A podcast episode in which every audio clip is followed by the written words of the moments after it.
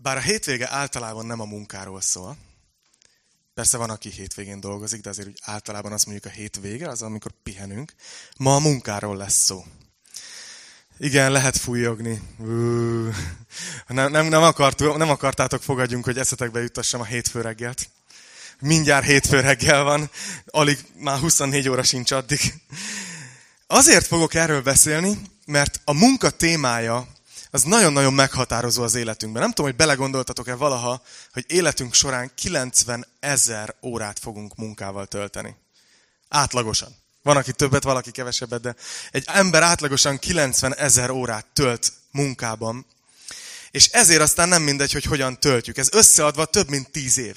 Tehát több, mintha tíz évig egyfolytában, aludná, egyfolytában dolgoznánk, megállás nélkül. Azért mondtam az alvást, mert al, alvást is megnéztem, húsz évet alszunk az életünk során, ha valakit érdekel. Va, valakinél van átfedés a munka meg az alvás között. Emlékszem, amikor mentünk a szülészetre, és mi mindig így, így stílszerűen éjjel kettőkor vagy háromkor érkeztünk, mind a két gyereknél, és akkor tudjátok, jönnek ki így, jó reggelt, tudod, és akkor munka, nyilván ügyelet, és akkor fölkelnek, mert indul egy szülés, de hogy, de hogy nekik azért egybeesik az alvás meg. A... Hát a portások is néha vannak így, nem? Mész be, és így... Látod, hogy édese, édesen alszik. Szóval, arról szeretnék ma beszélni, hogy hogyan tudjuk a legtöbbet kihozni ebből az időből, amit munkával töltünk. És kitettem a héten egy posztot a Facebookra, hogy milyen számok jutnak a barátaimnak eszébe, és annyira beindultak az emberek, legalább 15 vagy 20 számot küldtek, ami a munkával kapcsolatos, zeneszámokat. És gondoltam, hogy csinálok egy kis ilyen kvízt itt az elején, hogy felébresztelek titeket, hogy vajon ráismertek-e, tehát leírást adok a dalról, és akkor aki tudja, az bemondhatja, hogy ez melyik dal lehet vajon. Nem muszáj az együttes, de legalább a refrényét, vagy a címét, vagy valami. Na, az első dal, ami, ami a kvíz kérdés, hogy az első dal az a munka és a magánélet egyensúlyának a témáját feszegeti, és azon gondolkozik a dalszerző, hogy vajon hány órát szálljon az ember munkára, mennyi időt a pihenésre, és mennyi időt a többire. Na, melyik lehet ez a dal? Oké, okay, 8 óra munka, Beatrice, igen. 8 óra munka, 8 óra pihenés, 8 óra szórakozás. Na nézzük a második dalt. Vigyázzatok, nehezül. A második dal szerzője azon gondolkozik, hogy vajon milyen összefüggésben áll a teljesítmény és a fizetés. Illetve, hogyha nem jó az arány, akkor mi a kiút ebből a helyzetből? Mi a kiút? És mennyire fontos a munkahelyi lojalitás? Na valaki? Lehet, hogyha azt mondom, hogy milyen teljesítményben áll, milyen összefüggésben áll a teljesítmény és a bér, akkor már beugrik. 16 tonna. Stahanov! 16 tonna fekete szén. Ugye 16 tonnát raksz, és mennyi a bér? Meghalni kéne, de nem lehet. A vállalat nem engedi a lelkemet. Ugye? Ismer, ismerős a szöveg. Na aztán, ezt már lehet, hogy a fiatalabbak tudják, hogy a harmadik dal arról a napról szól az ember életében, ami általában jó esélye minden, hét, minden hónapban eljön, amikor végre átutalják a fizetést. Belga fizetésnap, ez az. Így szól, fizetésnap köszönts be, hadd öltözzek fel ünneplőbe. És a refrén elmúlt a remegésem, mert megjött a fizetésem. Indul a celebration, mert megjött a fizetésem. Oké. Okay. Negyedik, ez az utolsó, csak nem bírtam leállni. Tudom, hogy ez nem felelősségteljes, de a negyedik dal a, a, a vezetőkkel kapcsolatos negatív érzelmeit dolgozza fel a szerző visszavezet időben, hogy mikor kezdődött ez a negatív érzés, ami a, a vezetője felé megnyilvánul. Esetleg valakinek? Ez nehéz. Az az! Magna cum laude, arra gondolsz? Ez a mióta elvágták odalent a köldököm, azóta utálom a főnököm című. Igen. Na, hát azért hoztam ezeket a dalokat, hogy Kicsit megmutassam nektek, hogy amikor ennyi dal szól egy témáról, akkor ez tényleg egy fontos téma is. Nagyon sok kérdést felvetettek már ezek a dalok is, igaz? Hogy hogyan viszonyuljunk egyáltalán a munkához? Hogyan tudunk jó döntéseket hozni a munkánkkal kapcsolatban? Mi a megfelelő hozzáállás a munkához? Hol van az egészséges határ a munka és a magánélet között? Hogyan válasszál pályát, ha még nem tetted meg? Biztos-e, hogy amit elkezdtél, az jó irány-e? Honnan tudhatod, hogy nem kéne pályát módosítanod? Honnan tudhatod, hogy ideje fölállni és felmondanod? Lehet, hogy vannak közöttetek, akik ebben a helyzetben nem mosolyog. Nem mondok nevet, nehogy a főnököd nézze. Ö, egyszerűen például ha van családod, akkor kérdés, hogy hogyan egyensúlyoz az a két dolog között, hogy szeretnél egy megfelelő anyagi szintet biztosítani a családodnak, de ugyanakkor szeretnél időt is tölteni a családoddal, és néha a kettő nem nagyon megy együtt, úgy tűnik. Úgyhogy rengeteg kérdés van, és, és jó lenne ezekben bölcs döntéseket hozni. És olvasunk egy, egy másik történ, egy, egy történetet Lukács evangéliumában egy emberről, akit Lévinek hívtak. Lévit valószínűleg ugyanezek a kérdések foglalkoztatták. És valószínűleg pörgött ezeken, és ez egyszer, egy nap, amit most fogunk felolvasni, bekerült egy nagyon furcsa helyzetbe, egy, egy furcsa döntés helyzetbe, amikor találkozott Jézussal. És mindössze két verset fogunk ma átvenni, vagy hármat, az ő történetéből, máshonnan fogok még idézni. De mindössze ebben a két versben szeretném ezt nektek megmutatni, hogy Lévi nél hogy jelentkezett ez a dilemma. És tudom, hogy nagyon sokféle helyzetben vagytok itt most. Tehát ez egy olyan téma, amiről elég nehéz beszélni olyan szempontból, hogy vagytok itt diákok, akik még nem dolgoztok egyáltalán, és azt mondjátok, hogy na, ma minek jöttem gyűlibe. A munkáról lesz szó. Nekem meg még szerencsére diák igazolványom van. De egyébként ti nektek ez egy jó felkészülés. De tudom, hogy vagytok itt, akik vezetők vagytok a munkahelyeteken, vagytok itt, akik beosztottak vagytok, vagytok itt, akik válasz, vállalkozók vagytok, mert nektek aztán nem mondja meg senki. Azt, azt mondta valaki, hogy a vállalkozó az az ember, aki hajlandó 80 órát dolgozni azért, hogy ne kelljen 40 órát dolgoznia egy héten. lehet, hogy van benne valami. Lehet, hogy vagytok itt, akiknek éppen nincs is munkája, vagy valaki nézi. Lehet, hogy vagytok itt anyukák, akik azon gondolkoztak, hogy a gyereknevelés az minek számít. Munkának. Csak hogy tudjátok. Úgyhogy remélem, hogy hasznos lesz nektek ez a tanítás. Ezt olvasok Lukács 5-ben, 27. vers. Ezután Lévi kiment, és meglátott egy Lé... ezután Jézus kiment, és meglátott egy Lévi nevű vámszedőt a vámszedő helyen ülni. Ez az első vers, amit szerettem volna megmutatni, ez az a találkozás pillanata. Jézus eddig megbirkozott már pár esettel. Lukács evangéliuma szerint már meggyógyított egy bénát, már meggyógyított egy leprást, és, meg, me, és meggyógyított egy megszállottat. És most úgy tűnik, hogy ezután készen állt egy adóhivatalnokra. Egy vámszedőre. És azt látjuk, hogy kilép Jézus valahonnan, és meglát egy embert, akit Lévinek hívnak, hogy ott ül a vámszedő kis bódéba. Én ezt úgy képzelem el, mint az ilyen osan benzinkutaknál ezek a kis konténerek, ahol ott kell fizetni, vagy a parkolóautomata. Valami ilyesmibe ülhetett Lévi, és szedte a vámot. És ez a történet, hogy Jézus jön, meglátja. És ugye gondolhatnátok, hogy jól kezdődik ez a tanítás. Ez olyan, mint egy rossz film, ahol már rögtön az elején unszimpatikus a főszereplő, igaz? Az adóhivatalnok az nem egy népszerű szakma, ma sem. Bár egyébként olvastam egy, egy interjút egyszer egy keresztény navossal, és, és elmondta, hogy ők miért csinálják, amit csinálnak, és nagyon meggyőző volt. Igazából elég szimpatikusak lettek nekem a navosok. De viszont mégis általában az embernek azt mondják, hogy egy adóhivatalnak, akkor nem, nem azt mondod, hogy ú, de jó szakmád van, nem? Hanem, hogy te szegény, vagy nem tudom. És hogy akkoriban ez még inkább így volt. Tudjátok miért? Mert akkoriban a vámszedők, azok ráadásul egy idegen hatalmat szolgáltak ki. Mi, amikor befizetjük az adónkat becsülettel, akkor magunknak teszünk jót. Mert lesznek belőle utak, lesz belőle infrastruktúra, lesz belőle oktatás a gyerekemnek, az más dolog, hogy milyen megvalósulási arányal, de lesz. És hogy, és hogy valamilyen módon mégiscsak magunkkal teszünk jót. Na régen, ha valaki vámot szedett, az egy idegen hatalomnak szedte a vámot. És ezért ezek az emberek nagyon népszerűtlenek voltak. Annyira utálták őket, hogy konkrétan nem fogadták el őket tanúnak. Egy bírósági tárgyaláson például. Nem tanúskodhattak. A zsinagógákból kizárták őket egy egybe, hogy ide ne jöjjenek vámszedők hazaárulóknak számítottak, és megbélyegezte őket az egész társadalom, még a családjukat is. Tehát nem csak aki végezte a munkát, hanem az egész családját. És ami a furcsa, hogy mégis sorban álltak ezekért az állásokért, amit Lévi, Lévi is csinált. És miért szerintetek? Fizetés. Igen. Ez volt az a szakma, ami, amiből nagyon-nagyon gyorsan meg lehetett gazdagodni. Egy kicsivel többet szedtél be, mint ami elő volt írva, aztán egy kicsivel még többet, és nagyon gyorsan megtelt a, az otthoni kassa. És gyakorlatilag ezek az emberek olyan emberek voltak, akik eladták a lelküket. Azt mondták, hogy azért, hogy egy bizonyos anyagi szintet elérjek, inkább elviselem a megvetést, inkább elviselem azt, hogy kiközösítenek, hogy nem vesznek ember szembe. Emberek kit érdekel, én úgyis több lesz nekem egyedül, mint nekik összeadva. És eladták a lelküket, és, és Lévi így döntött a munkával kapcsolatos kérdésekről. Szó szerint eladta a lelkét. És vajon, vajon, vajon mit gondol Jézus? Vajon mit gondol Isten egy ilyen emberről? Lehet, hogy ti is ültök így úgy itt, hogy mondjuk vagytok benne egy olyan munkába, vagy voltatok, ahol éreztétek, hogy egy kicsit nem vagytok a helyeteken, mert, mert, mert, mert nem tudom, szürke terület, vagy valami. És vajon mit gondol erről Isten? Mit gondol egy ilyen emberről, aki elárulta a hazáját? És ezt nézzük most meg, nézzétek. Végigolvasom ezt a Lukács 5.27-et.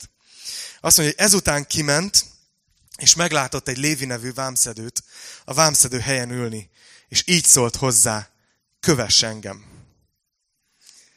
Tehát feltesszük, hogy mit gondolt Jézus egy lévi szintű vámszedőről, akkor úgy látjuk, hogy Jézus azt gondolja, hogy egyszerűen meghívja a csapatába.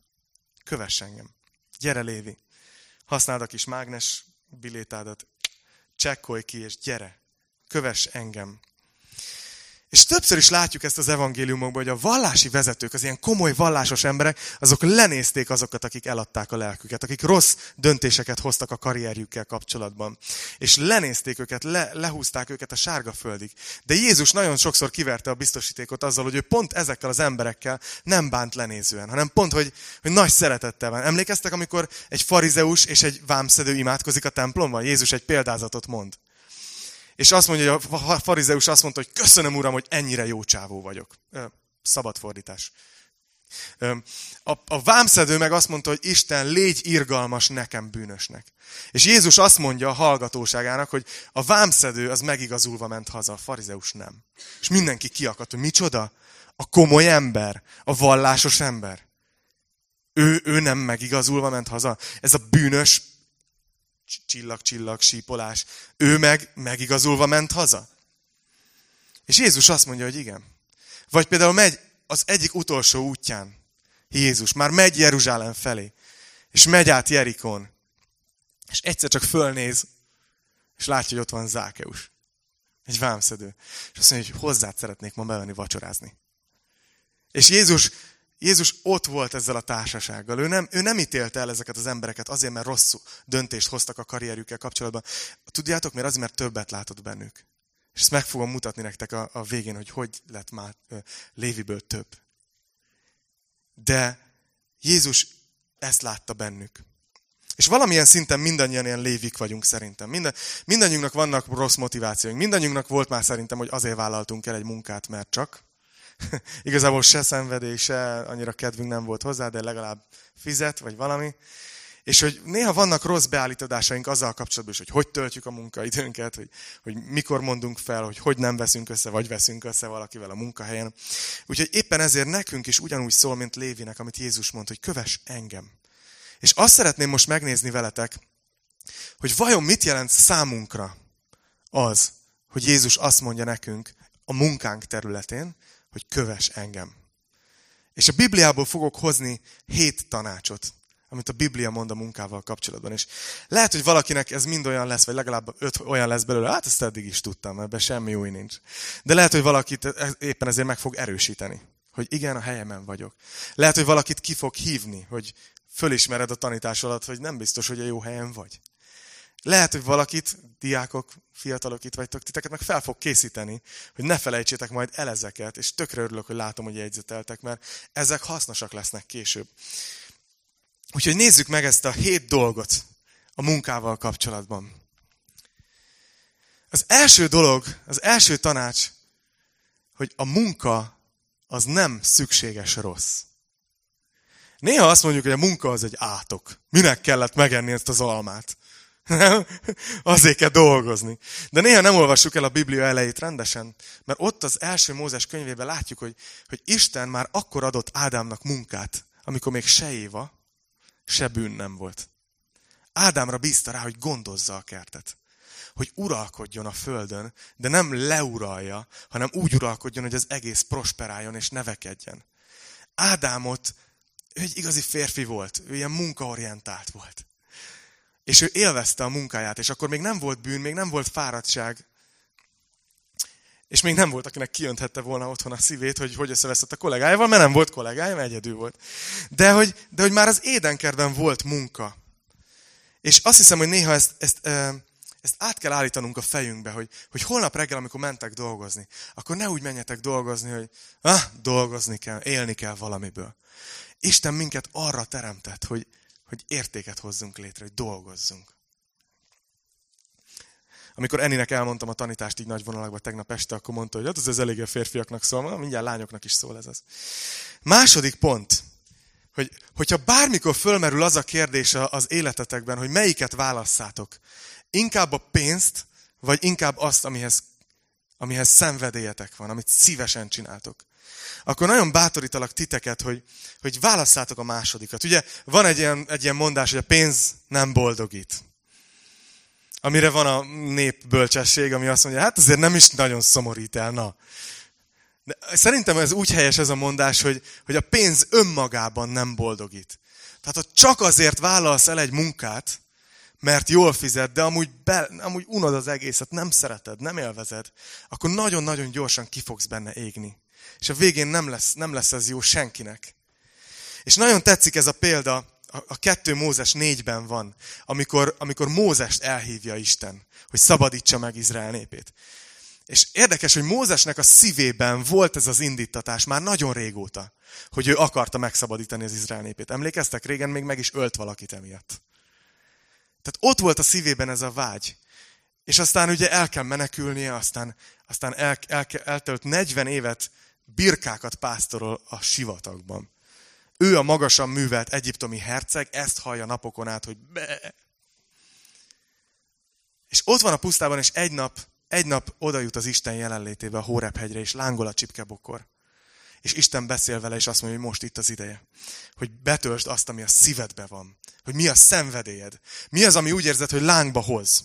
És ti is föltehetitek a kérdést magatoknak, hogy mi az az ügy a világon? Mi az az egy dolog, amit, hogyha megváltoztathatnátok, akkor annyira boldogok lennétek?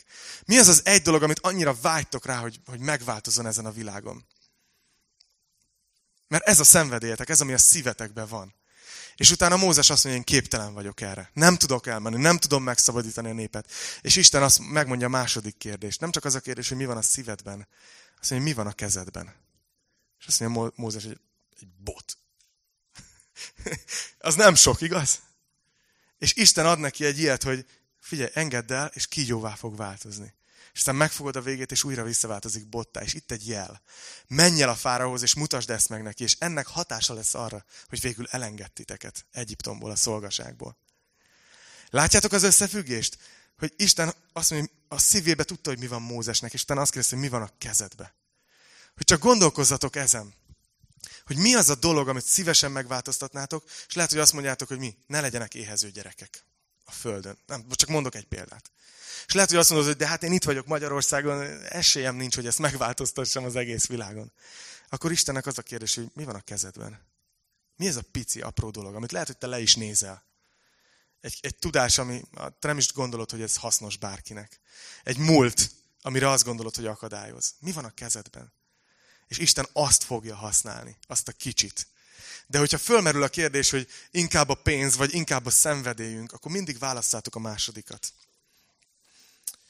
A harmadik, a harmadik tanácsom, nem az enyém, a Bibliáé. Hogy van olyan, amit elmondtam, az most lehet, hogy néhányan sohajtottatok, hogy hát ja, kösz, igen, a szenvedélyemet csináljam, az nagyon jó hangzik, de, de most nincs lehetőségem. De az a helyzet, hogy a Biblia azt tanítja, hogy ha éppen nem tudod az álommelódat csinálni, akkor is dolgoz. Akkor is dolgoz. Én látok ilyen, és most nem konkrét emberek jutnak eszembe, mert most konkrétan nem tudok semmiről, de hallok ilyen, ilyen, ilyen három diplomás emberekről, akik otthon ülnek, mert azt mondják, hogy, hogy én bizonyos pénz alatt nem megyek el dolgozni. És az a helyzet, hogy igazából nem a mi dolgunk, hogy ítélkezzünk felettük. De te ha úgy vagy itt, hogy keresztény vagy, akkor viszont rád más szabályok érvényesek, mert, mert lehet, hogy Isten azért ad most egy alantas munkát, hogy tanulj valamit belőle, amit később használni fogsz. És nézzétek, ezt mondja a 2 Tesszalonika 3.10. Pálapostól ír a, a Tesszalonika gyülekezetnek, és azt mondja, hogy mert akkor is, amikor nálatok voltunk, azt parancsoltuk nektek, hogy ha valaki nem akar dolgozni, akkor ne is egyék. És figyeljetek, hogy az akaráson van a szó. Tehát, hogyha most véletlenül munkanélküliként hallgatod ezt a tanítást, akkor ne dőlj a kardodba.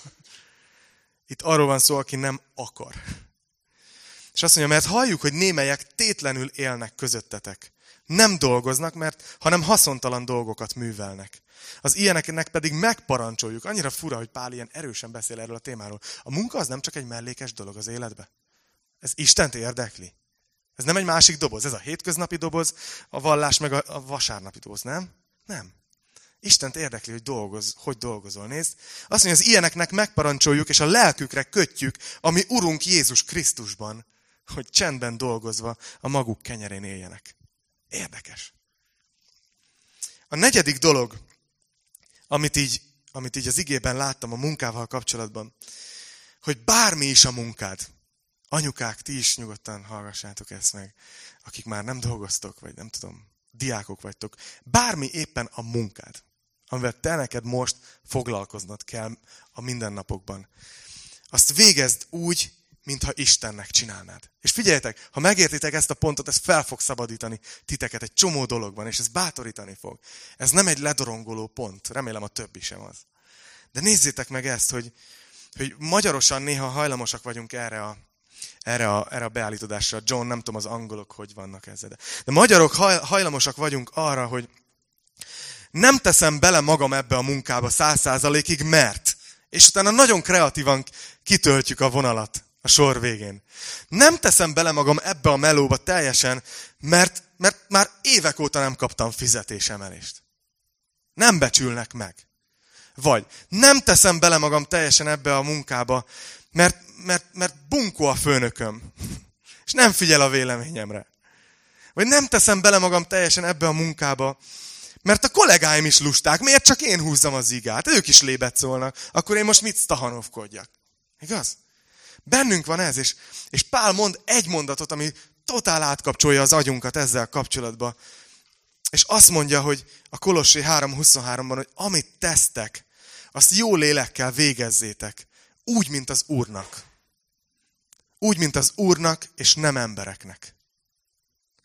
És egész más úgy bemenni a munkahelyre. Én ezt kipróbáltam. hogy na most nem a főnököm miatt megyek be, hanem az Úrért. És, és, ez, és ez felszabadít, mert az a helyzet, higgyétek el, hogy én is voltam már pár munkahelyen, és vannak olyan főnökök, akiknek egyszerűen nem lehet megfelelni.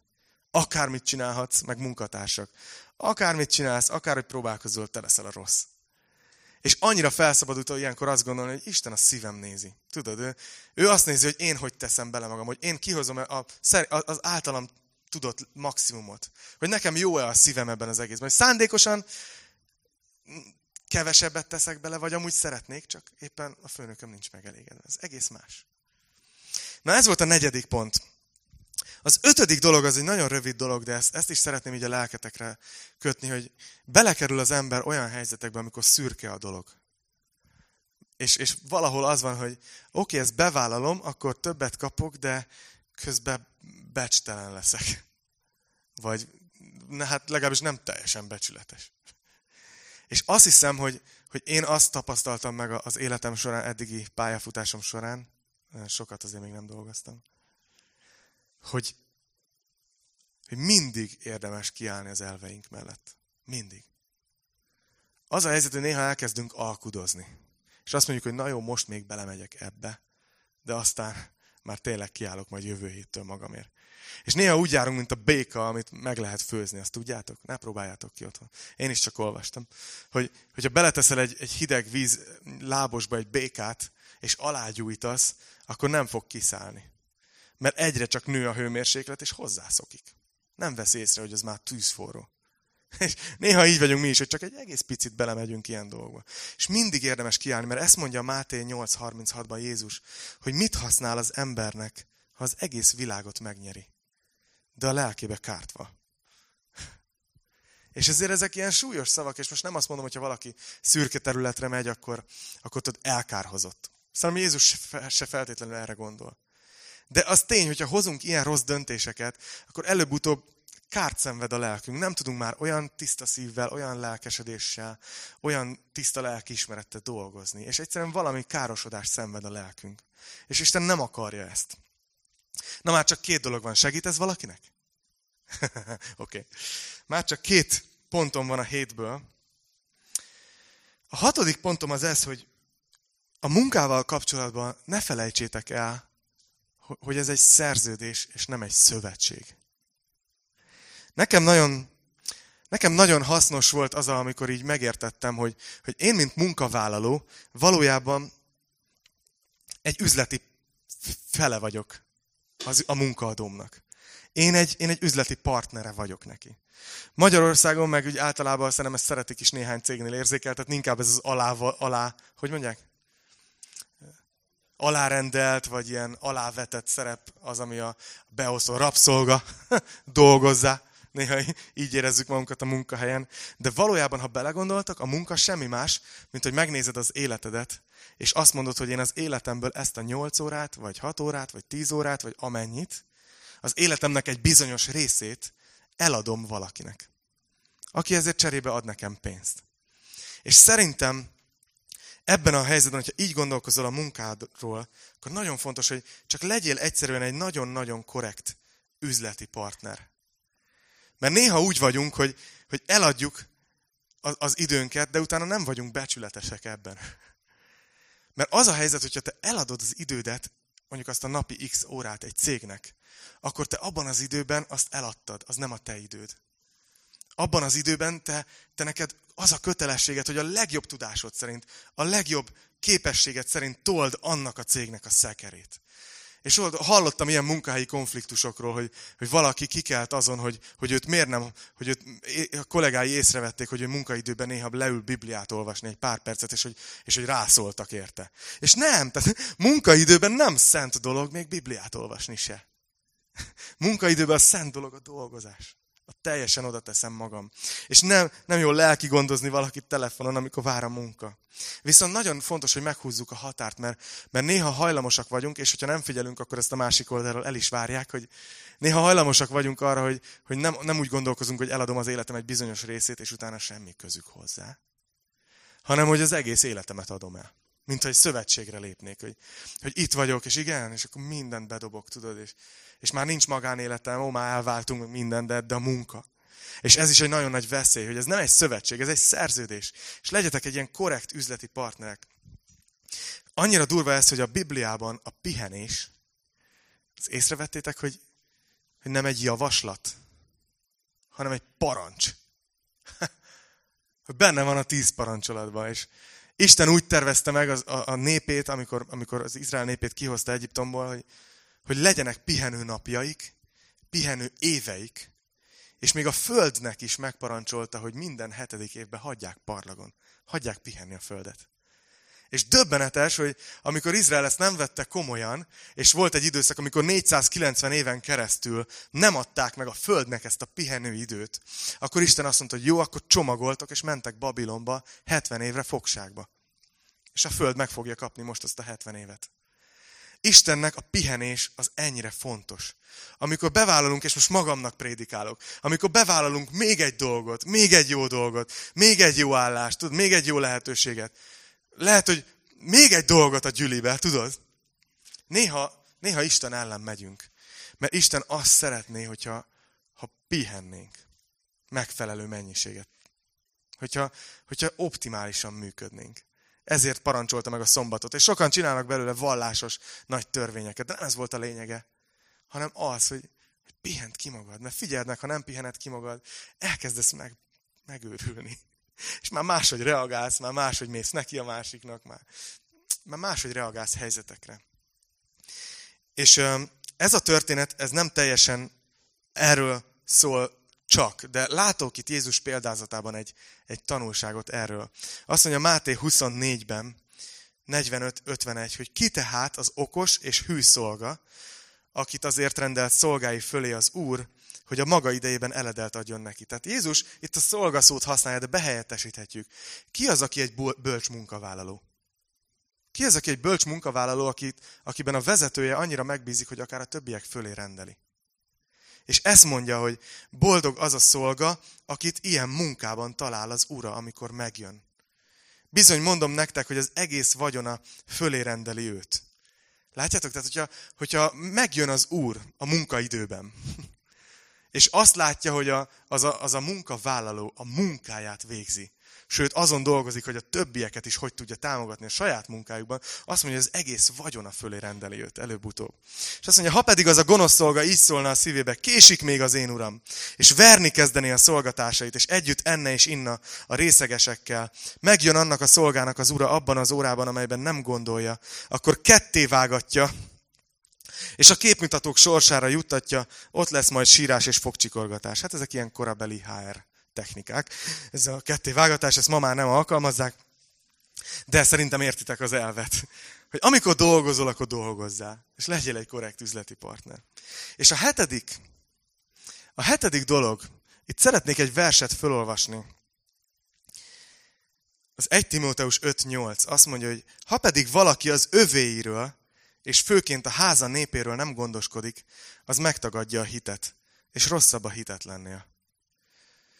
És el, elmehetünk két végletbe szerintem ezzel kapcsolatban. Most nem tudom, lehet, hogy nem tudom, hogy belegondoltatok ebbe így eddig. Elmehetünk két végletbe. Az egyik véglet, amikor azt mondjuk, hogy, hogy én nem dolgozok, mert az Úr még nem mutatta meg, hogy hol. Vagy hát majd dolgozik más. És, és, és a családom meg szenved, meg éhen hal. És akkor nagyon érdekes, hogy Pál a munka, észreveszitek, hogy mennyire kemény szavakat használ? hogy azt mondja, hogy aki, aki nem gondoskodik a családjáról, az megtagadja a hitet, és rosszabb, mint egy hitetlen. Ezt mondja Pál. De aztán ott van a másik véglet, és erre szeretném felhívni a figyelmeteket különösen, hogy néha azt hiszük, hogy a gondoskodás, gondoskodni a saját házanépünkről, főleg férfiak, hozzátok beszélek. Mi néha beleesünk abba, hogy azt gondoljuk, hogy azt jelenti gondoskodni a családunkról, hogy elő, előteremtjük az anyagiakat. De ez olyan, mintha úgy néznénk a gyerekeinkre, meg a feleségeinkre, hogy csak anyagi szükségleteik vannak. Én szerintem a gondoskodás az azt jelenti, hogy más szükségleteikről is. És a családodnak, lehet, hogy ez furcsa a mai világban hallani, de nem egy bizonyos anyagi szintre van szüksége, hanem rád. Meg rám. És engem ez, engem ez nagyon mocorogtat mostanában, hogy, ahogy így osztom be az időmet. Hogy, hogyha otthon vagyok, akkor legyek otthon. Akkor próbálok a gyerekeimre figyelni, meg a feleségemre figyelni. És, és azt hiszem, hogy a mi világunk az valahogy kiemelte az anyagit, és azt tette föl a fő célra. Ha te egy olyan férfi vagy, aki előteremtesz egy busás összeget, akkor te jól gondoskodsz a családodról. És pedig, pedig azt mondja az ige, hogy van egy másik érték, amit mi már itt elfelejtettünk a 21. században, amit az megelégedésnek hív. És azt mondja az 1 Timóteus 6, 6-tól 8-ig, hogy valóban nagy nyeresség a kegyesség megelégedéssel.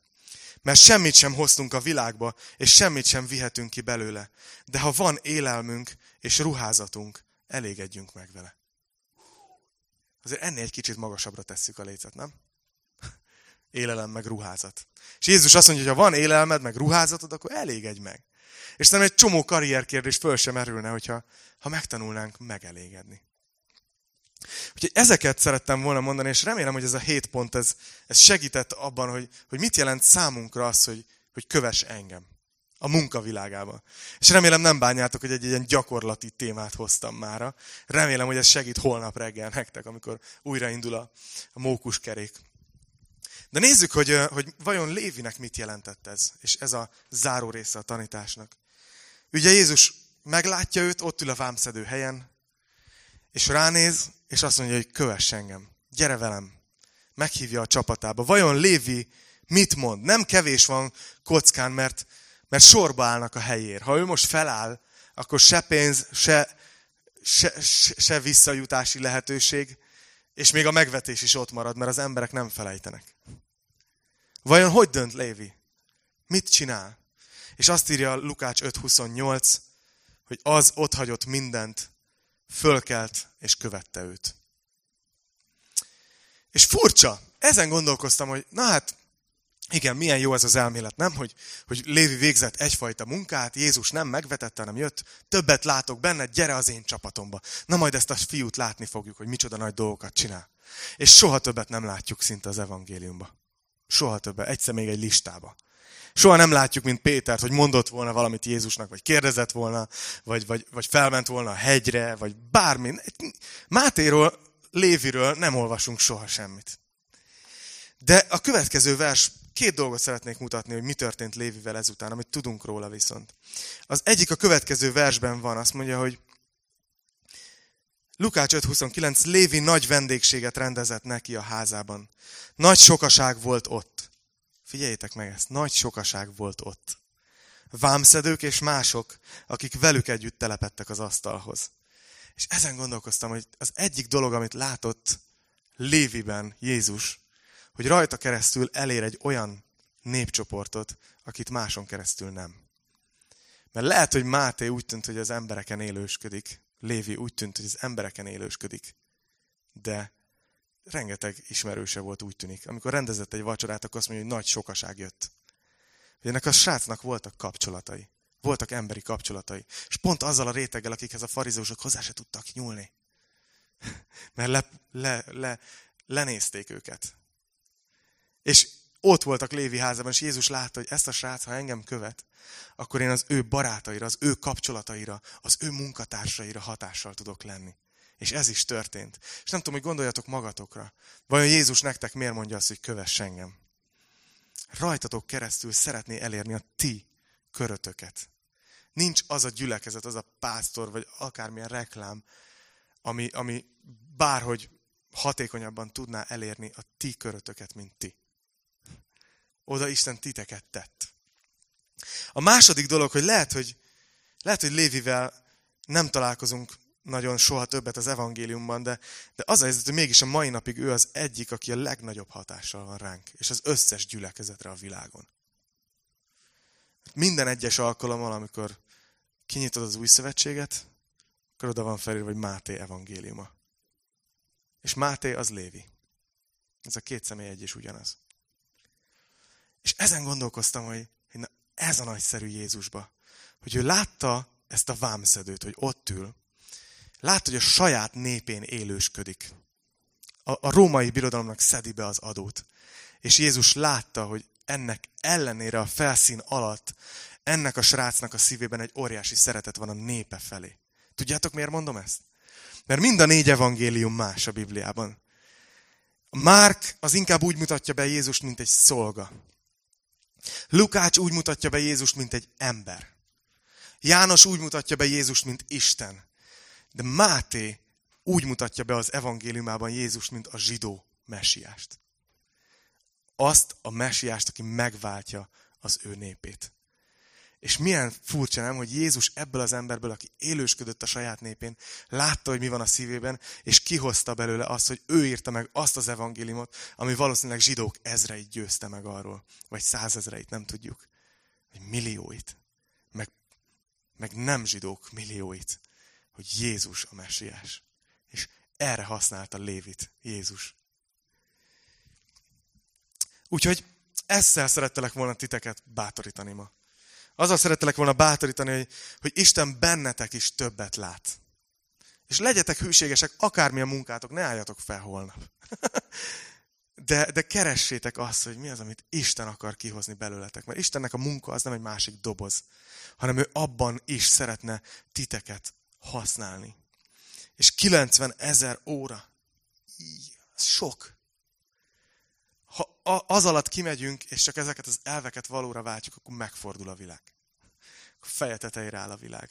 Úgyhogy fogadjátok el, és, és lássátok, hogy Jézus mellettetek is megáll, és azt mondja, hogy kövess engem. Kövess engem. Imádkozzunk.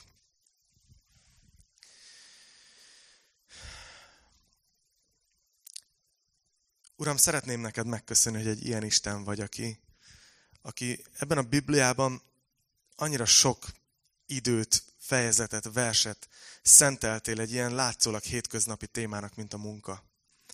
És Uram, köszönöm, hogy, hogy nem csak azért kell dolgoznunk, hogy, hogy valamiből megéljünk, hanem hogy te, te ezen keresztül is használni akarsz minket.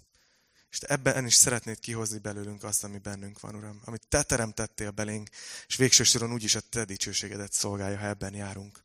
De szeretnélek arra kérni, Uram, hogy, hogy te segíts a testvéreimnek, és segíts nekem is, hogy bölcsen járjunk ezekben. Hogy ne hozzunk hirtelen döntéseket, hogy, hogy, hogy, hogy egyszerűen csak bízzunk meg benned a munkaterületén is, Uram. És kérlek, hogyha van közöttünk, akinek nincs munkája, kérlek, Uram, hogy gondoskodj. Kérlek, hogy nyisd meg a szemét, ha az ő szívében ott ez az elhatározás, hogy szeretne dolgozni, hogy tudjon. Kérlek, hogy adj munkát. mindazoknak, akiknek nincs. És Uram, azért is imádkozok, hogyha valaki olyan munkát végez, amit, amit abszolút nem szívvel végez, Uram, akkor csak nyiss előtte kapukat, csak adj ötleteket, hogy hol tudná nézni, hogy hogy tudna elmozdulni abba az irányba, hogy inkább valami olyat végezzen, ami a szívében van, Uram. És kérlek, hogy egyébként csak segíts nekünk, hogy leessünk hűségesek, és imádkozunk, hogy, hogy használjuk jól ki ezt a 90 ezer órát, Uram. Kérlek, hogy gyere velünk a munkahelyeinkre. Gyere velünk, és, és érd el rajtunk keresztül a munkatársainkat. Imádkozunk azért, hogy, hogy tényleg egyre közelebb jussunk így is ahhoz a naphoz, amiről énekeltünk, hogy, hogy a Föld megismer, és teljes lesz a neveddel. Ezért imádkozom, kérlek, hogy erősíts minket. Jézus nevében. Amen. Amen.